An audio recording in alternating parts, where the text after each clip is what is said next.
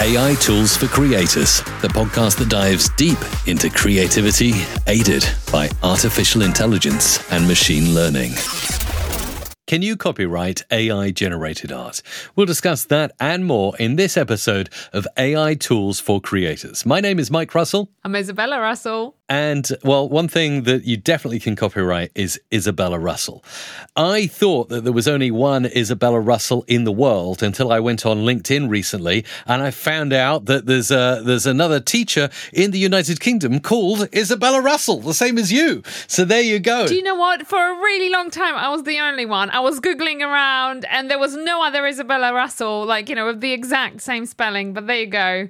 so we do a big shout out to the other Izabela Russell. There's loads of Mike Russells in the world. I even met uh, my Mike Russell equivalent in the United States, in California, and sat outside one Hacker Way with him uh, outside the old Facebook, now Meta headquarters uh, in California. So, anyway, that's not what this episode is about, although it could be, ethically speaking. Can you copyright a human being? Can I be copyrighted? Can my visual representation, can my voice be copyrighted? Tom Hanks recently said to his Instagram followers, uh, there is some weird uh, ad floating around the internet with me representing a dental product. It's absolutely not me. I don't endorse it. You know, Hollywood just said they're, they're stopping striking, but, you know, not everything's over. SAG AFTRA are still a little bit like, ah, oh, you know, this is not good. But we're talking about the art world, the creative world. What do you think, Izabela? Okay, so I've done a little bit of uh, research into this because I, I think that's actually quite interesting. Um, let's start off with the present time. So, very recently, as only in August, uh, U.S. court in Washington, this D.C., Washington D.C. even, um, has ruled out uh, the possibility of copyrighting AI-generated artwork, and they just, without any you know form of hesitation, just simply said that. Um, artificial intelligence, art created artificial intelligence artwork without any human input cannot be copyrighted under the US law, right? So, and then they further expanded on that to say that copyright protection is only available for works created by human beings, okay, not supernatural beings, as in Holy Spirit or animals or, or computer programs, artificial intelligence, okay? So this is the very latest. So the answer was no. But then let's look back at the history of copyright protection. And I think that this is where the interesting element potentially sits. So if we go back to 1880s, okay, so 1884 to be exact. Aha. And um, the technology of photographs came out, okay? So the first photographs, you know, not digitally created because they weren't digital, but the first photographs were created, and a question came up as to are you able to copyright a photograph, you know, because actually it's a, you know, could be a photograph of a person, right? So it's like it's still them. So can you copyright that thing, right? So the courts then were deciding whether copyright, um, how copyright law should handle then the new technology of photography. And some people argued that photographs shouldn't receive co- uh, copyright protection at all. Now, copyright is supposed to cover creative works, and camera just mechanically captures images of whatever it's potentially pointed at, right? Then uh, the nation's highest court at the time acknowledged that ordinary photographs may not merit copyright protection because they may be the you know mechanical mechanical reproductions of some scene okay but um then there was a new case where there was a photograph of Oscar Wilde. Am I correct in saying that? And um, the original photographer really wanted to copyright his work as the that was then reproduced in other places. Um, and they've actually agreed that he brought to life uh, Oscar Wilde by posing him in front of the camera, okay, selecting and arranging the costume, you know, the the background and other various accessories that were put on that picture, okay. And then, you know, the whole history sort of from there stumbled, and we could copyright all of a sudden images. So, this is interesting because I think if we were to argue this case on that specific case in the past, could we say that as humans, we are arranging what AI is then putting. And therefore, we are creating something that uniquely captures the moment. So our prompt, in some way, almost serves as a very similar kind of reflection to what happened in the past. What do you think, Mike? I, I, think that is super interesting. And I, I heard what you said about the mechanical reproduction of something by a camera by this new technology in the in the 1800s right?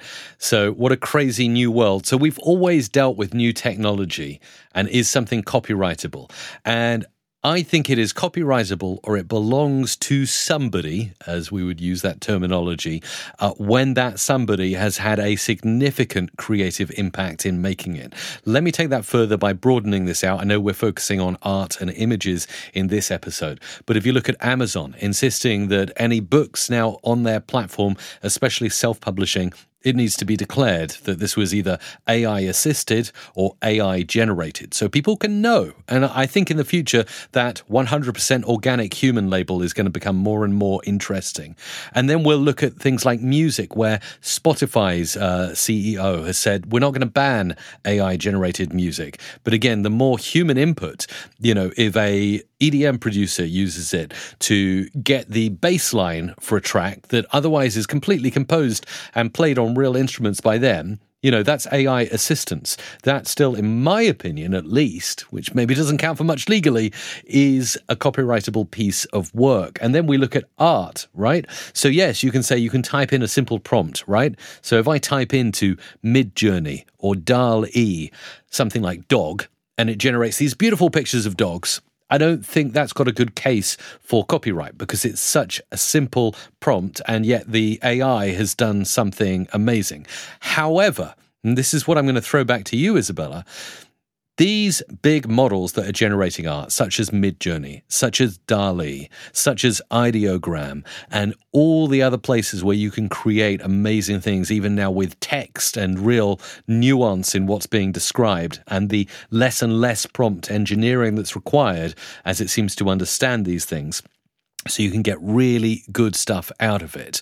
Why do you think that these models are free to freemium to very widely available to a big audience of people because the one thing that is presently missing and may not be missing forever is the human mind to create the thing. So it's all very well, you know, one person saying, I've created this thing that can create any image you could ever think of but it still needs lots and lots of human minds to create those images.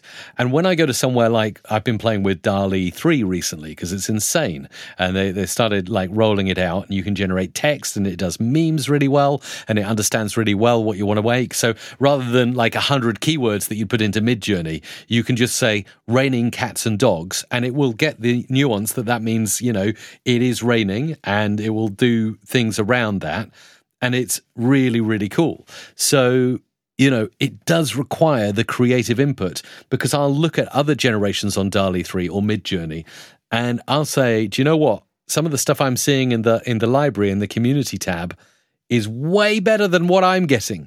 So clearly there is an, a big element still of human creativity to really direct the artificial intelligence to make something good. And if someone's spending a lot of generations and a lot of time to make something like that, surely that should belong in some way to the human making that. Well, this is the question, right? How do you uh, measure the amount of creativity that went into that, right? And then there is also um, the ethical question of okay, if you create an image uh, by a machine that has been trained on images of other people to come up with that final image, then how much is your creativity valued against the learning process that machine took to to kind of get to where it is now based on other people's work. So obviously, you know, I think the very first thing that any court will need to decide is how copyrightable is any material generated by those programs.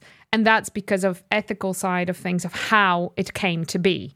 And i think that this really is the fundamental thing that is going to kind of help judge in that case. I mean as it stands in the US, they've ruled out you cannot copyright anything generated by AI, right? And I kind of would go along with that, but I think that there is a limit as to how far that can go because there, as you say there is incredible amount of human input that generates some incredible images, right? Because ultimately, you know, even when I use Midjourney, I will sit down and I will have something in my head and I'll be like, I would like something like that. You know, a great example uh, was actually for the artwork that we've used as a thumbnail for this episode. If you are watching on YouTube, um, then obviously you would have seen it. If you are listening to this episode, check it out on YouTube.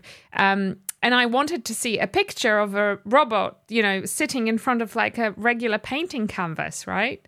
Um, and but it took quite a few different prompts to get what I really wanted. So it wasn't immediate, you know, like it was coming up with all sorts of different things. You know, initially I was thinking like, oh yeah, something like you know Picasso painting, and then it started to make like a Picasso style images. You see, so it's kind of like, okay, you know, should Picasso get some copyright from all of that stuff that has been appearing in there, right? So it's it's quite a tough one.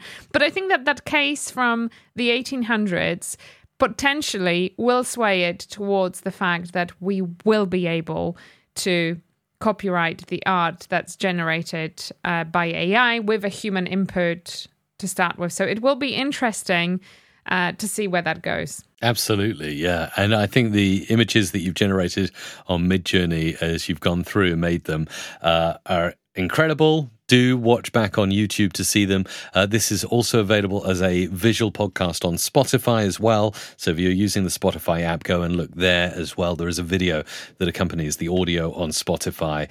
And like I said, you came up with a brilliant picture of a robot painting some flowers, but you do get lots of different results and you don't always get what you want. So while it's getting better, and DALL-E 3 is a great example of less and less prompt engineer mindset needed and more and more this is what I want do it kind of thing. But even I've been playing with DALL-E 3 recently and I was trying to generate uh, something where I had an image and there'd be lots of boxes and inside the boxes would be robot heads and then there'd be one box with a human with a microphone in front of them. Uh, just trying to make a little meme around the voiceover industry and how hopefully human voices will still be needed in the future.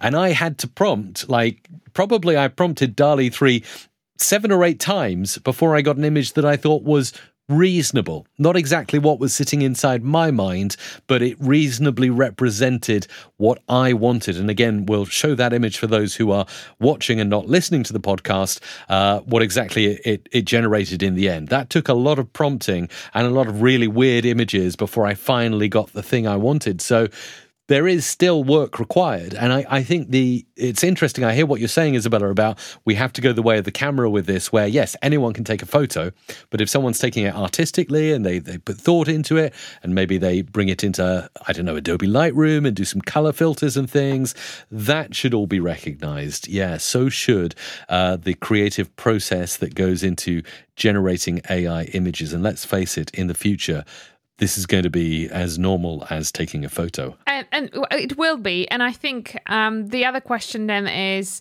how much of AI generated content within, say, an image could be acceptable. So, what if somebody went ahead and generated a small element of the entire painting say say it's a painting but with a part element that has been ai generated and inserted in digital post production into it right but that has created the final output can that be copyrighted you know it's like and how much and i think you know then you have to ask then okay so out of the 100% of an image you know, say if 10% is AI generated, 90% is human human input, can you then copyright that? Like, you know, where is the limit? It's it's such a thin line and I think that's some really strong guidance will have to be created and it will have to be unified across different countries because of course you know it might be that US will have a different stance on that to Switzerland or you know South Africa and anywhere in between. And and then where do we stand with this as humans? You see it kind of calls for like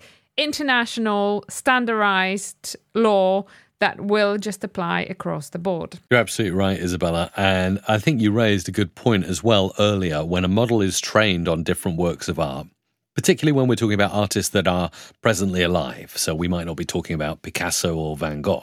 Uh, but if we're talking about artists that are alive, you know, should that be allowed to be used to generate images like Banksy, for instance?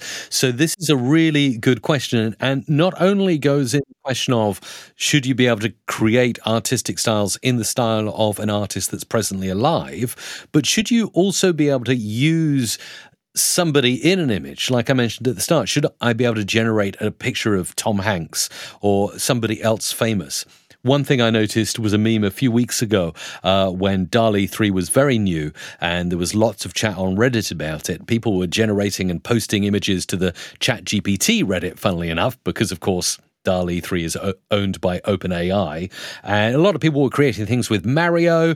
And they, I thought it was really interesting. It was like the, the role playing game I wish I had. And it was Mario in front of a Zelda castle holding a backpack. And I was like, that's awesome. And then there were pictures of Mario holding a gun saying it's a go time and stuff. People can create some almost not safe for work images using this technology, which of course, you know, will become more and more safeguarded as people red team these kind of generators. Um, but again, you know, I, I saw someone did a whole thread of, look, I can make Taylor Swift do this, that, and the other, you know, and, you know, some of the images were fairly worrying. And it's like, well, this not only does the copyright thing, but the use of someone's image and, and profile to, well, in Tom Hanks' case, promote a dental product or you know Taylor Swift it's like what's real what's not? You know did she did she not do something? Obviously these images are totally fake and AI generated but it, it, brings up the whole question of not just copyright, but the use of someone in an image, particularly if it's a public figure.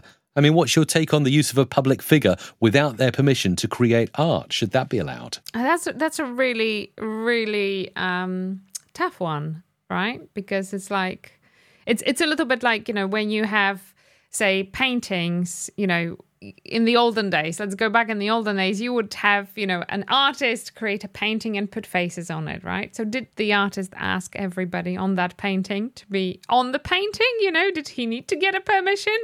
Like, I don't know. It's like where where does that start? I just don't I, I don't know. Um, I think that using bluntly somebody's face for commercial gain is not okay. And I think that especially with well-known people um, there are laws that protect, uh, you know, them from being used for third party commercial gain. And I think that they stand a chance in court to actually go ahead and say, I didn't give permission to that. This is, you know, not something that I stand behind yet. You've created my face, right? On the, you know, on top of a cereal box or whatever else.